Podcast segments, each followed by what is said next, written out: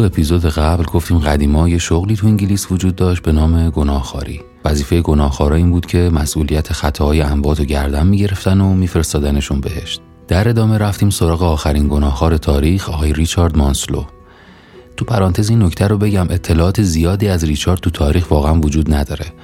اما دو تا روایت داریم از اینکه چطور این آقا گناهخوار شده. یکیش اینه که میگن خیلی انسان دوست بوده و می‌خواسته یه خدمتی به مردم روستاش بکنه. و روایت دوم اینه که ریچارد سه تا بچه داشته. سه تا پسر کوچولو که توی حادثه ای سه تاشون از دست میده. خودش برای بچهاش مراسم خاکسپاری می‌گیره و دفنشون می‌کنه. بعد در حالی که از افسردگی شدید و فشار روانی مفرد رنج میبرده تصمیم می‌گیره گناهخوار بشه. تو قسمت قبل اعترافات پدر ریچارد چند ساعت قبل مرگش رو هم شنیدیم و در واقع این اولین باری بود که ریچارد گناههای یه آدم زنده رو هم گردن می‌گرفت.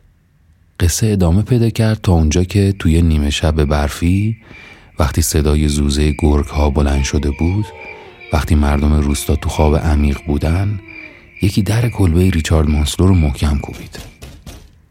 ریچارد در رو باز کرد و دید کشیش روستا با لباس شخصی خودش با یه چمدون جلوی در وایساده این دیدار دیدار عجیبیه به هر حال.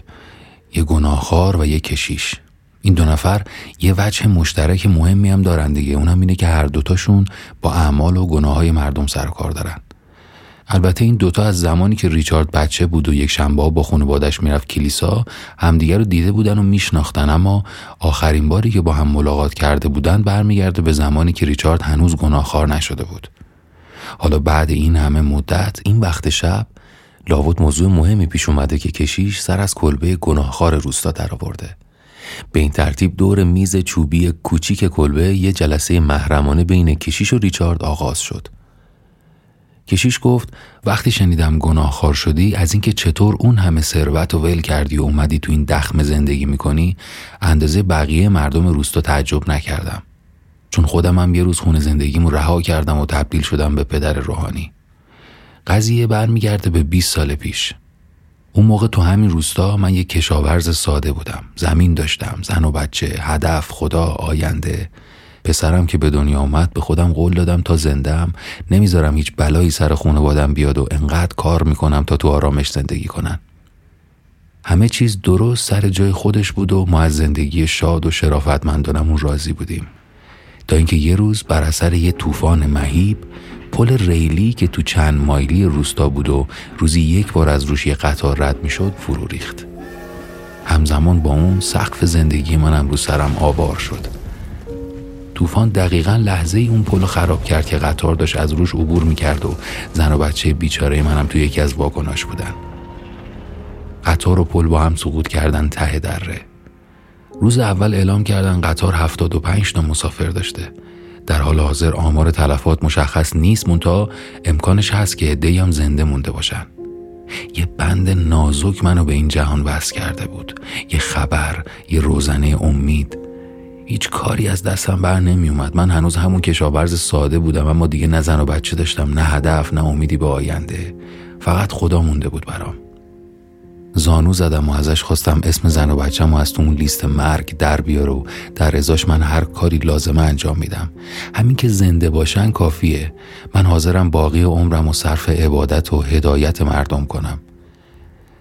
با این عهدی که با خدا بستم یکم آروم گرفتم و اون شب کوفتی رو گذروندم. فرداش خبر رسید که همه مسافرهای قطار همه اون هفتاد و پنج نفر تو اون حادثه جونشون از دست دادن. نمی‌تونستم باور کنم به همین سادگی زندگیم نابود شده. در حالی که دلشوره و استرس زانوامو سست کرده بود خودم و هر طوری بود رسوندم پای اون پل لعنتی.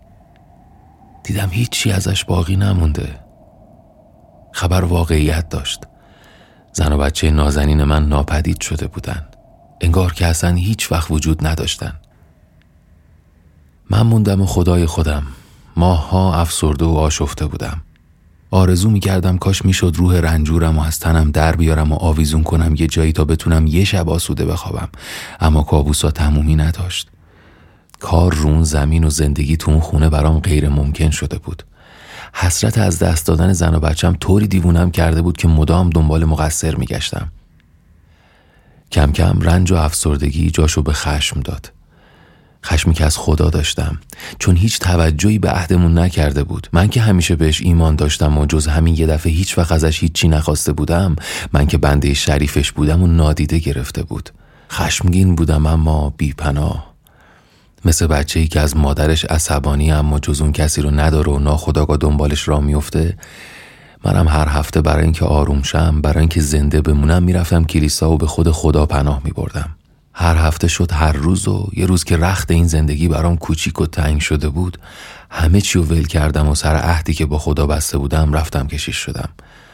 کشیش شدم تا عمرم و صرف عبادت و هدایت مردم کنم بلکه در قبالش آروم بگیرم. اما هرچی میگذشت ناامیدتر می شدم از اینکه اصلا خدایی باشه و ناظر به اعمال من باشه. الان سالها از اون ماجراها میگذره و مردم پیش بی ایمان ترین آدم روستا به گناهاشون اعتراف می‌کنن تا شاید مورد لطف و بخشش خداوند قرار بگیرن. این اواخر شنیدن اعتراف اهالی این روستان برام شده بود قوز بالا قوز اینکه می‌دونستم تک تکشون چه جرم و جنایاتی مرتکب شدن و دارن راست راست راه میرن و از زندگیشون لذت می‌برن شکنجم می‌داد. تصمیم گرفتم برای همیشه از این روستا برم. برم یه گوشه کناری گم و گورشم شاید بالاخره رد عمیق این زخم از روی زندگی محو شه. کشیش چند لحظه سکوت کرد. بعد در چمدونش رو باز کرد و یه کتابچه از توش بیرون آورد. گفت این کتابچه اعتراف اهالی روستاست. گناه آدمایی که پیشم اعتراف کردن و اینجا تو این کتابچه یادداشت کردم. می‌خوام حالا که دارم همه چیو می‌ذارم و میرم بار این گناهارم به تو که گناهخوار مردم این روستایی بسپارم. چون دیگه توانشو ندارم تا آخر عمر اینا به دوش بکشم. همه آدمایی که هر روز تو کوچه پس کوچه ها تو مغازه ها و تو بازار روستا می‌بینی تو این کتابچه یه رازی دارن که حالا فقط تو بهش دسترسی داری. دلم می‌خواست جرأتشو داشتم و یه روز با پخش کردن این کتابچه از خدا و بنده هاش از همه انتقام می‌گرفتم و بعد می‌رفتم. اما هیچ وقت نتونستم خودم راضی کنم. ضمن اینکه یک کشیش کاتولیک هرگز نمی‌تونه اون چیزی که تو اعتراف شنیده رو به اشتراک بذاره. حتی اگه مستخدمش پیشش اعتراف کنه که از خونش پول دزدیده اون حق نداره جای پولا رو عوض کنه یا بذاره توی کش و درش رو قفل کنه یا حتی مستخدم رو تنبیه کنه. چون این علم و دانش خداست و کسی حق استفاده از این دانش رو نداره. حالا اگه کسی خلاف این عمل کنه عهد مقدس و شکسته و مجازات سختی در انتظارشه. کشیش اینا رو گفت و کتابچه رو گذاشت روی میز. در حالی که ریچارد زل زده بود به اون کتابچه گناهالود که مثل دست نوشته شیطان برق می‌زد کشیش ادامه داد یه گناه بزرگ هم البته تو این روستا اتفاق افتاده که هیچکی گردن نگرفته و مثل یه معمای حل نشده هنوز باقی مونده. وقتی بچه بودم یه خونواده به این روستا آمدن که یه دختر جوان داشتن. از بس دختر زیبایی بود خیلی سریع آوازش تو کل روستا پیچید. چند وقت بعد با پدر تو آشنا شد و طولی نکشید که اون دوتا دلباخته هم شدن و قرار گذاشتن که با هم ازدواج کنن. پدر جوان رهنا و ثروتمندی بود و خیلی از دختر آرزوشون بود که باهاش باشن. اما تو همون روزایی که همه اهالی روستا منتظر جشن بزرگ عروسی اون دوتا بودن معلوم چه اتفاقی افتاد که پدرت ناقافل با دختر همسایهشون ازدواج کرد. حالا قسمت اصلی قصه اینجاست که معشوقه پدر چند سال بعد دقیقا شب عروسیش یهو ناپدید شد و تا همین الان هیچ کس ازش هیچ خبری نداره. این تبدیل شد به یه معمای حل نشده تو این روستا که واقعا سرنوشت اون دختر چی شد؟ کشیش اینا رو گفت و ته لیوان شرابش رو سر کشید و رفت سمت در. تو آخرین لحظه برگشت و رو به ریچارد کرد و گفت اگه جای تو بودم هیچ وقت لای اون کتابچه رو باز نمی کردم. و رفت. همه اتفاقای اون شب مثل یه خواب بود و ریچارد حالا نزدیکای سحر با یه کتاب که پر رمز و راز اهالی روستا بود تو کلبش تنها مونده بود. کتاب و لای یه پارچه پیچید و قایمش کرد تا جلو چشم نباشه. تا هم کسی پیداش نکنه و همین که خودش وسوسه نشه بره بخوندش. چند ساعت تو رخت خوابش قلط خورد و این پهلو اون پهلو شد تا بخوابه و این شب و با ماجراش فراموش کنه. اما این کلنجار بیهوده هیچ فایده ای نداشت. یه چیزی انگار از تو اون کتاب عجیب صداش می‌کرد و بالاخره ریچارد تسلیم شد. رفت کتابچه رو آورد و پارچه رو از دورش برداشت و در حالی که از استرس و ترس دستاش میلرزید بازش کرد. صفحه اول یه نقشه بود. سه تا نقطه روی نقشه با رنگ قرمز علامت گذاری شده بود. چیزی ازش نفهمید و رق زد. تو صفحه دوم اولین اعتراف نوشته شده بود. ریچارد که به شدت کنجکاو شده بود همون موقع شروع کرد به خوندن داستان یکی از گناه های عجیب اهالی روستا. رادیو پن.